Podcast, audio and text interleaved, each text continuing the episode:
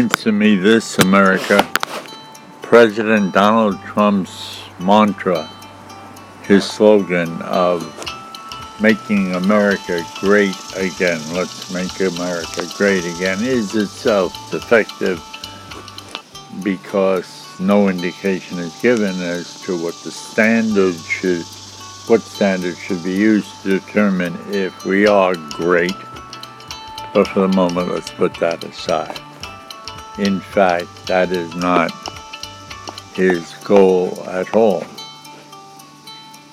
It's not that he would object if America became great again, but that's not his primary goal. His primary goal, egotistical maniac that he is, is consider me great. That's his goal. Rightly or wrongly, he wants you to think of him as great. Notice that within a few months of his inauguration, he already comes out after having done virtually nothing of value. He comes out and says that he's done more in the first hundred days than any president in history, aside from the fact that he has no idea what other presidents have done in the first hundred days. It's what I call a no-nod. It's just a throw, and it doesn't mean anything. It's not based on fact. But he needs to say that so that you can think he is great. The other day he came out and said that, well, yes, he could be more presidential than any president in history, except for Lincoln. He has no idea about the other presidents in history. He couldn't even name them no less tell you anything about them. Donald Trump,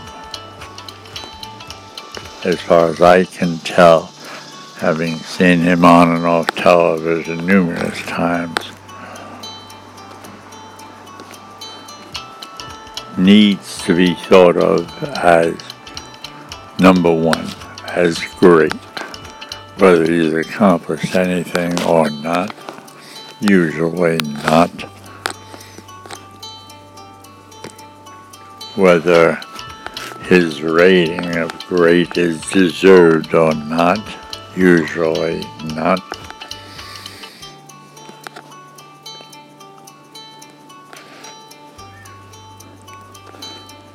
And that is why, among other reasons, why virtually Every major appointment that he makes, he soon unmakes and fires the person. Why?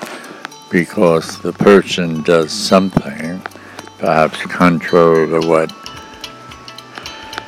Trump has espoused or what opposed to what Trump might prefer in a particular situation. And he sees that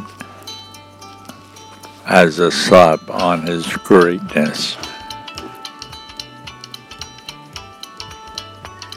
Make no mistake, this has nothing to do with being America being great.